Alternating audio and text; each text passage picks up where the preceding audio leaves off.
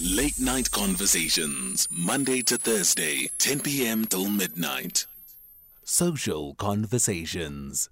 We are joined by our guest, Penny Milner Smyth of Ethicalways. Um, she's a workplace ethics and anti corruption specialist. Penny's original studies were in a very different field, right? Neuropsychology.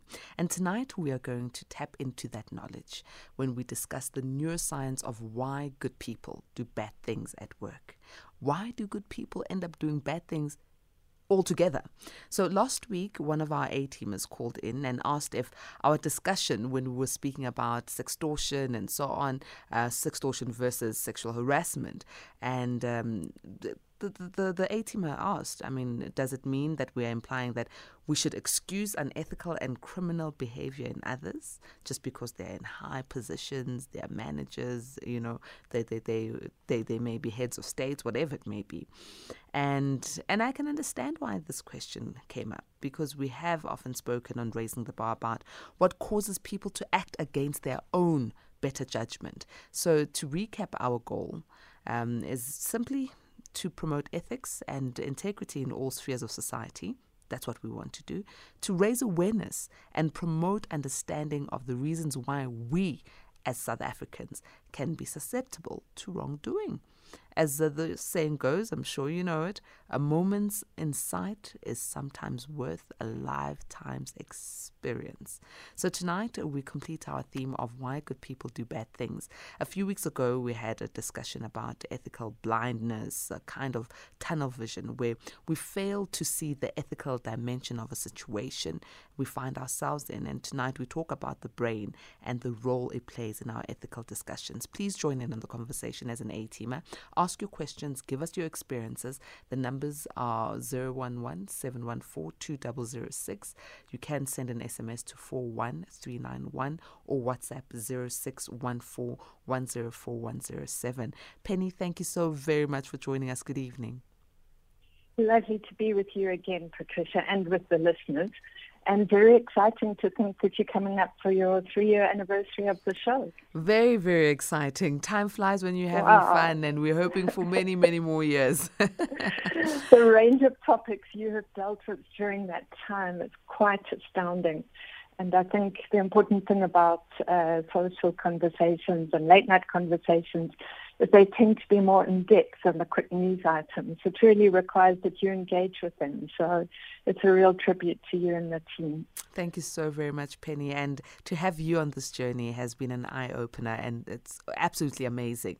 So, uh, you know, there's a lot that we know, but there's a lot that we don't know about the brain. And I'm so glad right. that one of your fields of studies was neuropsychology. yes. So it makes it easier for me to ask these questions. And absolutely. Yeah, is it possible that most myster- uh, the brain, it's possibly the most mysterious organ in our bodies, right? Because we know it's True. there, but True. we've never seen it. yeah. and we don't really know how exactly. it functions. So exactly. Penny, take us through some of the typical myths that we hold about the brain. Well, that's um, an important uh, launching point for a discussion on ethics because um, two things jump immediately to mind, Patricia. The first is that we tend to imagine that people are adults when they are 18. Um, and that's certainly the age at which you can apply for a driver's license, for example. Um, and it's the age at which you would enter tertiary education or finish your schooling. But the brain is only fully mature a lot later. And in fact, current research is showing that it might be as late as the early 30s that our brain reaches a point of what would be considered full maturation. So that's quite interesting. And the areas that we're interested in are the very advanced uh, developmental points of the brain, those that are responsible for complex decision making. So I think that if I was an employer today of someone in their 20s, one of the things I'd be saying to myself is, this is a work in progress, this person. My role is to help this person develop their ethical awareness, their good judgment. I mustn't treat them as a done deal, so to say. So I think that's pretty interesting um, that we need to see ourselves as a work in progress in terms mm. of our, mm. our, our, higher mental functioning and its development into our pitties. The next thing is that we tend to believe that the brain has infinite capacity. Uh, we tend to be told by teachers that our brain is a muscle and it can do as much as you expect of it. And it's not quite true because there are important parts of the brain that are very sensitive, they're easily disrupted, and they have limited capacity to fulfill their very complex tasks. And one of these regions is the area of the brain responsible for decision making. It's an area that's easily disruptive, very uh, sensitive, and it means that we need to understand the conditions that can disrupt our good judgment, which would be a good thing to talk about. Well, it seems the myths are things that uh, you know we ha- hold dear to ourselves, and I'm sure we're going to demystify them. Now, are there particular parts of the brain, Penny, that are important for yes. ethics? Certainly, um, the part that is a region that plays a very extraordinarily important role in good judgment is what we call the prefrontal cortex, and this is the sensitive a limited part of the brain, and I say limited in that there is a limit to how much information and how many different thoughts we can hold in mind simultaneously when we're making a decision, when we're analyzing a situation. And the extent to which we're able to do that um, is very important. It's a part of the brain that helps us to um, block out distracting information and temptations it's a part that keeps us focused. And it requires the whole brain to be in a state of, I should say, calm. Um, because the other part of the brain that is very relevant to our discussion is what we call the limbic system, which is um, a region or a number of regions that together are responsible for many functions, which we could summarize as being kind of threat detectors and the parts of our brain that really are responsible for keeping us alive and the survival of the species, so to say. They are the parts of the brain um, that are receiving information about our environment and looking out for threats, um, and that cause us to take very quick action in order to protect ourselves, not only in situations of physical danger, but in situations of psychological danger as well. So it's these two regions, one that's essential for good decision making and the other that has got the capacity to completely disrupt it through a fear response. Um, that, that are good to talk about. So let's go to the workplace. What are the circumstances that uh, in the workplace that might, you know, disrupt good ethical decision making? Right. Um, people may have heard of the term that's used a lot these days, but it's a very important term of psychological safety. What I'd like to talk about, I guess, is neuropsychological safety. What are the conditions in which people are most likely to exercise good judgment, to be in their right minds? Now, what we know from imaging studies, neuroimaging studies today is a lot more than we knew even 10 years ago. And we do understand now that psychological fears and stresses have a huge role to play um, in activating that disruptive uh, limbic uh, region. So we now understand, and I'm just going to summarize this um, for the purposes of our discussion, that there are certain psychological experiences that put us in a state of agitated, high alert, that mean that our energy is taken more up with um, monitoring threats and being defensive rather than thinking straight, if I can put it simply. So, what are some of these psychological situations or experiences? Well, they're quite interesting. The ones that fascinate me the most are that feeling disrespected and unfairly treated, feeling as if we are being treated um, in a way that doesn't have regard for our human dignity, that makes us feel worthless, and feeling that we have got no influence over our circumstances and that we have to do um, what others tell us to do without any personal agency. Yeah. Um, and feeling humiliated. These are circumstances that cause us to be um, or experience a lack of psychological safety, which can have a direct impact on the amount of bandwidth, you can call it, that we have for good decision making. All right, let's go for a quick break. And when we come back from the break, I want us to talk about the impact psychologically on on on on our brains when it comes to money in the workplace. Ah, because now you've right. spoken about the emotional side, the mental yes, side. Um, and sometimes it's not that. Sometimes you just feel you're not getting paid enough and here's an opportunity pop goes the weasel. But let's talk about it after the break. A team is joining on the conversation. We are raising the bar and uh, talking about you, what happens in our brains. What happens in our brains for us to end up um, doing something that is corrupt in the workplace? Why are good people doing bad things, even though they are good people. 011 714 2006 or WhatsApp 0614 104 107. Late Night Conversations. Social Conversations. We are still in our social conversation uh, with uh, Penny Milner Smyth of Ethicalways uh, talking um, ethics, raising the bar. Why do good people do bad things? Penny, we just got a message from an A teamer, and um, this is what it says. It's from Isaac. Isaac says, Good evening, Manduli. An author by the name of Lord Kilmer once said that the more you rev your mind, is the more it becomes capable of climbing higher hills, meaning that you cannot overwork your brain. This makes me to ask your guest one question the difference between the brain and the mind. Is it true that the mind cannot be overworked? Wow, Isaac, profound question and so important. The brain can definitely be overworked. The brain, like other parts of the body, is dependent on uh, energy uh, that we take in. And so it is perfectly possible for us to be in a situation where we are depleted in terms of energy. For example, let's say we haven't eaten for a very long period of time. Um, and the brain um, is lacking in glucose. It can be exhausted. We know that some parts of the brain that I've been talking about, the decision making parts of the brain, do have the capacity to be disrupted. So I think the important thing to do is to understand that there's some abilities, for example, our amazing ability to memorize information that are probably limitless. And certainly Isaac's right. The more we do things, the better we become at them. And this is really thanks to our brains. but it is not the case that the capacity is unlimited. Um, and of course, when we're talking about our minds, we're talking about our thinking processes.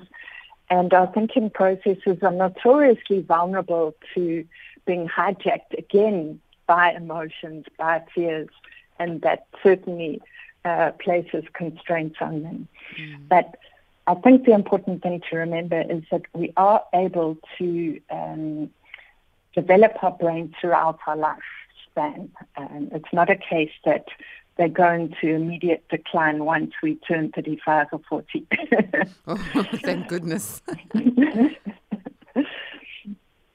So you were going to ask about yeah, money. I was asking about money. So you spoke about how you know psychologically and uh, certain emotional, you know, um, responses can lead one's brain to end up, you know, making the wrong decision.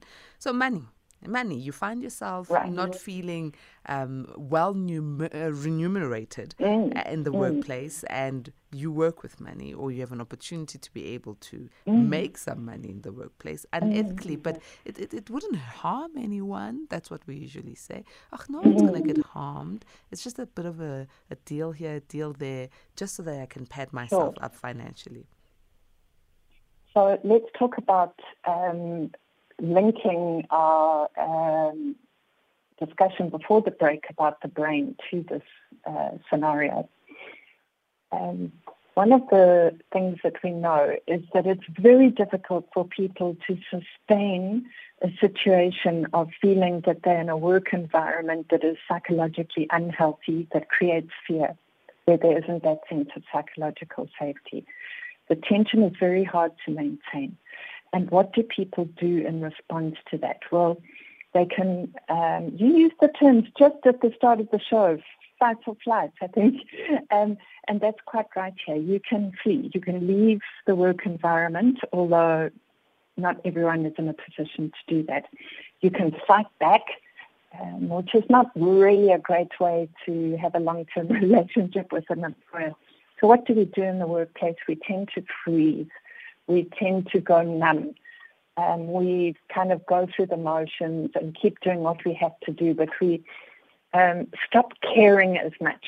Uh, we can't bear the disillusionment. So, in that moment of freezing, of becoming disengaged, what happens is that we tend to stop caring about the best interests of the employer, and we also uh, are more likely to pursue our fight response in a covert way, which would be balancing the books. Um, so certainly a person who's feeling aggrieved, um, who feels a need to balance the books one way or another, stuck in their job and seeing this opportunity may be more vulnerable. But one of the other things that's really important to understand is that fairness really is a fundamental need.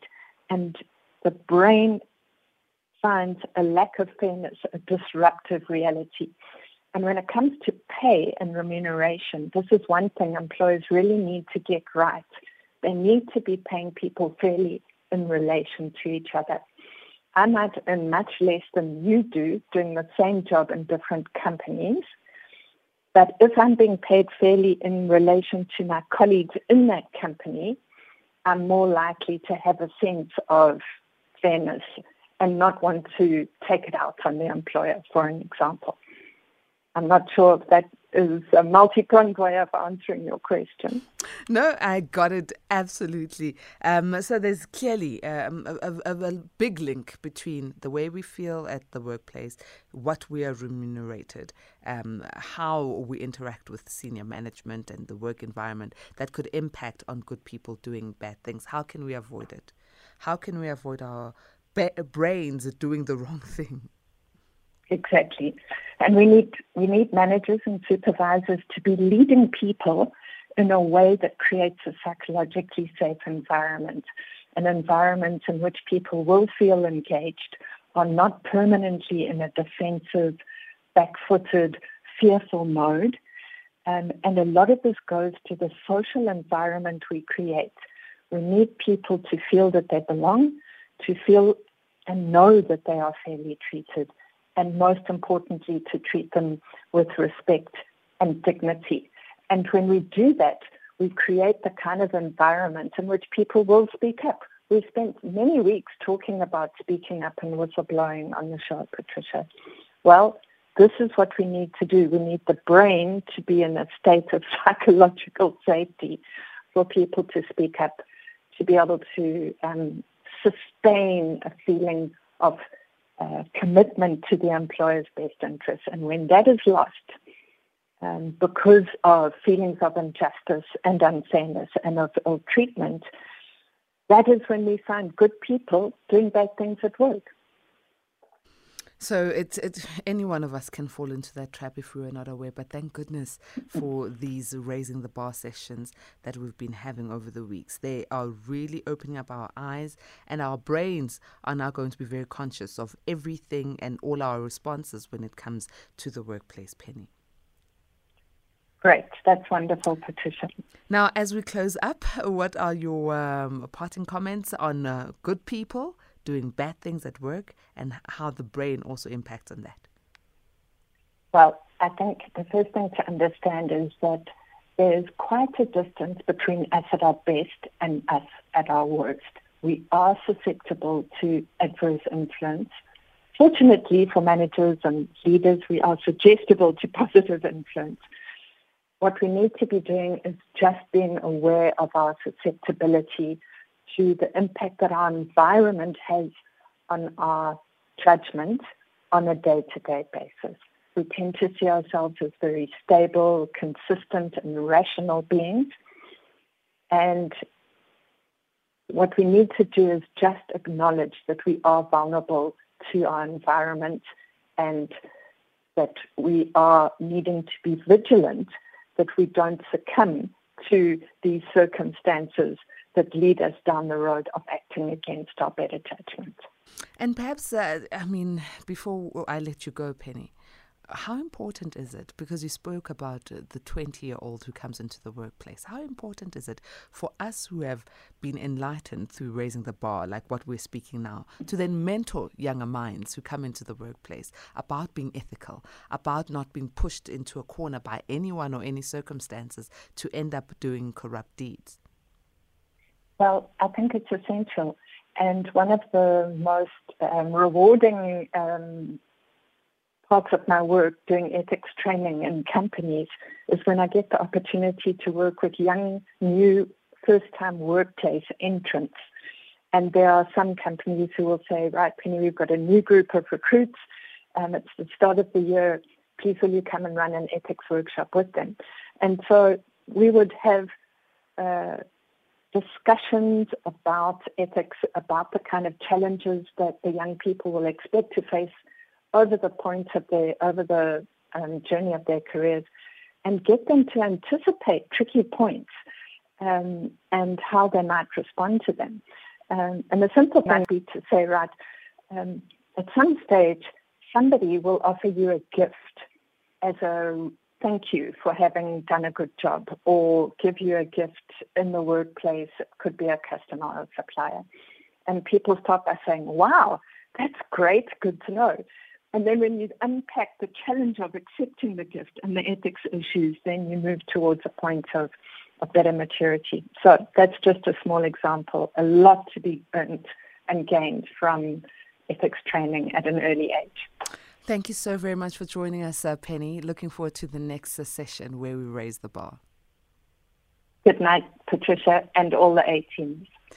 Well, it's time for us to go straight to the news with Greg Host. It's 11 o'clock on the dot. Good evening, Greg.